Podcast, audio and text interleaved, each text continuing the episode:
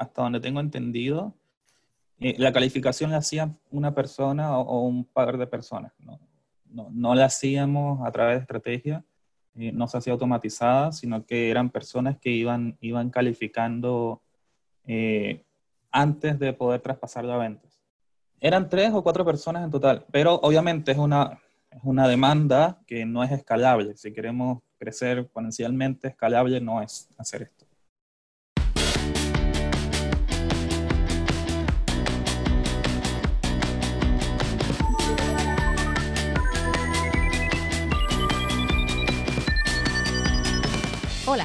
Yo soy Ana Sordo y esto es Skill Up, el programa donde aprenderás cómo llevar tus ventas, marketing y habilidades de servicio al siguiente nivel para ayudar a tu empresa a crecer mejor. En el último episodio hablamos de cómo calificar tus leads para identificar las mejores oportunidades de venta.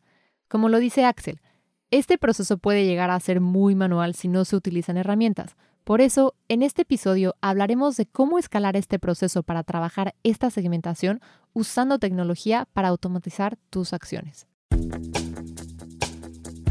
En esta matriz de calificación que creamos en el episodio anterior, segmentamos la base de datos en lo que a mí me gusta llamar cajitas. Muy científico, ¿cierto? Sin importar cómo les llames, estas nos van a ayudar a que el equipo de ventas maximice el tiempo con posibles clientes y minimice el tiempo con personas que no están interesadas en comprar. Y eso es a lo que yo llamo un equipo de ventas realmente productivo. Déjame explicarte. Básicamente son cuatro cajas o categorías. En la primera caja contamos con los clientes que no encajan con el perfil ideal de cliente ni tampoco están interesados en comprar tus productos o servicios. La segunda caja cuenta con los clientes que no encajan con el perfil ideal, pero que sí están interesados en saber más de tu empresa. La tercera caja son los clientes que sí encajan con el perfil ideal, pero que no están interesados en comprar, o por lo menos no por ahora.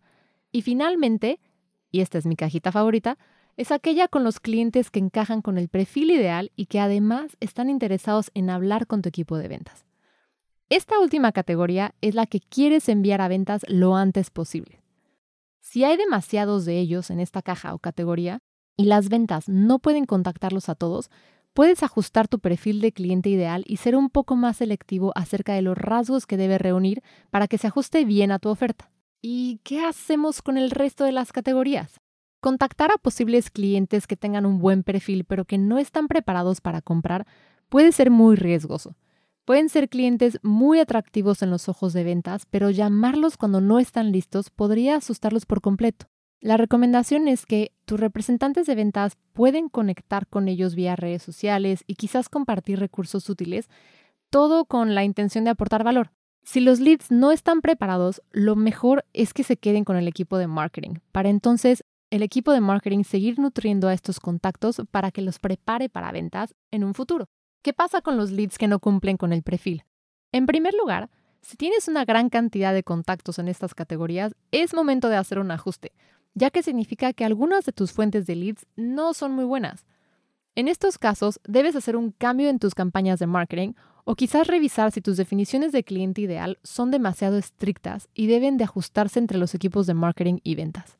Tanto la segmentación como las acciones a tomar con cada una de las categorías pueden automatizarse con el uso de tecnología. Escuchemos a Daniel, gerente de marketing en Sodexo, acerca de cómo su empresa mudó este proceso de algo manual a algo automatizado. Nosotros veníamos de trabajar en hojas de Excel, veníamos de no tener nada, ni siquiera un CRM al inicio. El Excel era nuestra gran herramienta de trabajo eh, las campañas de marketing iban por un lado, siempre el cuestionamiento de, bueno, era un, era un gasto que no se sabía si traía resultados o no.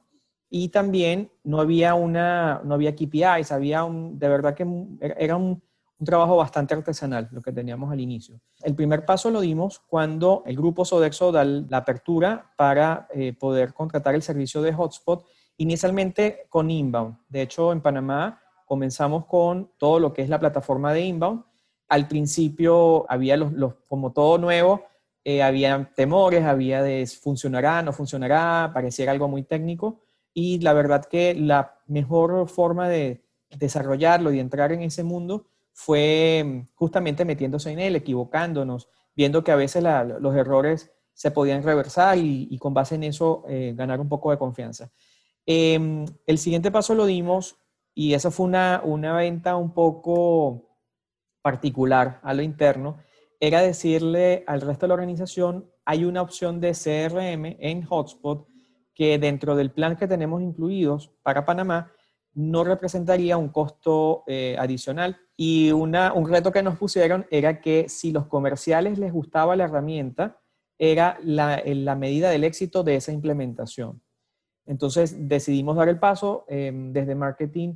En ese momento todavía no éramos 100% business development. Al día de hoy, todo el equipo comercial y también de em, afiliaciones, nosotros tenemos dentro de nuestro equipo comercial varios eh, tipos de, de equipo uno que es dirigido a empresas clientes y otro que es dirigido a comercios afiliados.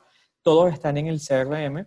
Adicionalmente a eso tenemos algo maravilloso y es que podemos tener toda la trazabilidad desde que entra un lead hasta que se cierra y esto en algunos casos somos un poquito envidiados en otros, en otros Sodexos porque tienen otro CRM, entonces es un poco más cuesta arriba realizar todos los análisis de KPIs que nosotros sí tenemos en tiempo real. Cuando sentimos que el equipo ya tenía confianza en la herramienta, les enseñamos a gestionar sus embudos de ventas y poder eh, visualizar incluso su forecast, sus resultados y cómo era el gap versus ese resultado. Y esto ha ayudado también a los equipos a empoderarse de sus números, a empoderarse de su gestión.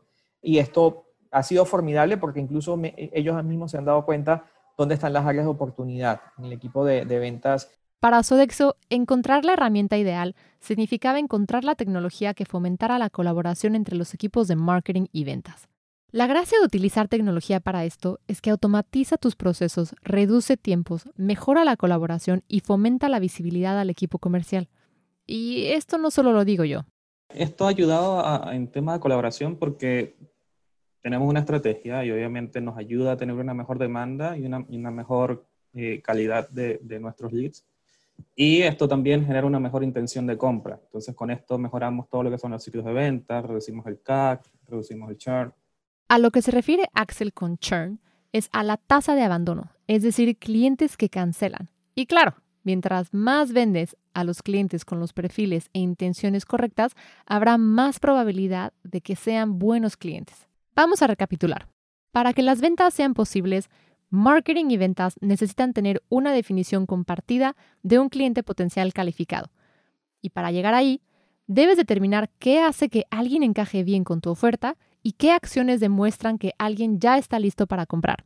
Una vez que sepas las respuestas a estas dos preguntas, continúa y crea una matriz de calificación de clientes potenciales que divida a los clientes potenciales en categorías o cajitas basada en qué tan adecuados son para tu producto y qué tan listos están para pasar a ventas. Decide qué categorías deben enviarse a ventas y cuáles deben permanecer con el equipo de marketing para ser nutridas. Y por último, utiliza tecnología para automatizar estos procesos con base a esta información y calificadores que ya has definido. Ya no hay excusa para no usar herramientas que faciliten la colaboración entre los equipos de marketing y ventas.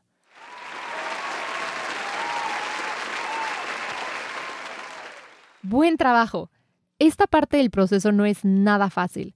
Con esto ya tienes un sistema de calificación de clientes potenciales sólido para desarrollar el resto de tu estrategia de crecimiento. En el próximo episodio hablaremos de cuáles son los roles o posiciones clave que necesita tu equipo comercial para ser exitoso y créeme, no son lo que te imaginas. Nos vemos por allá.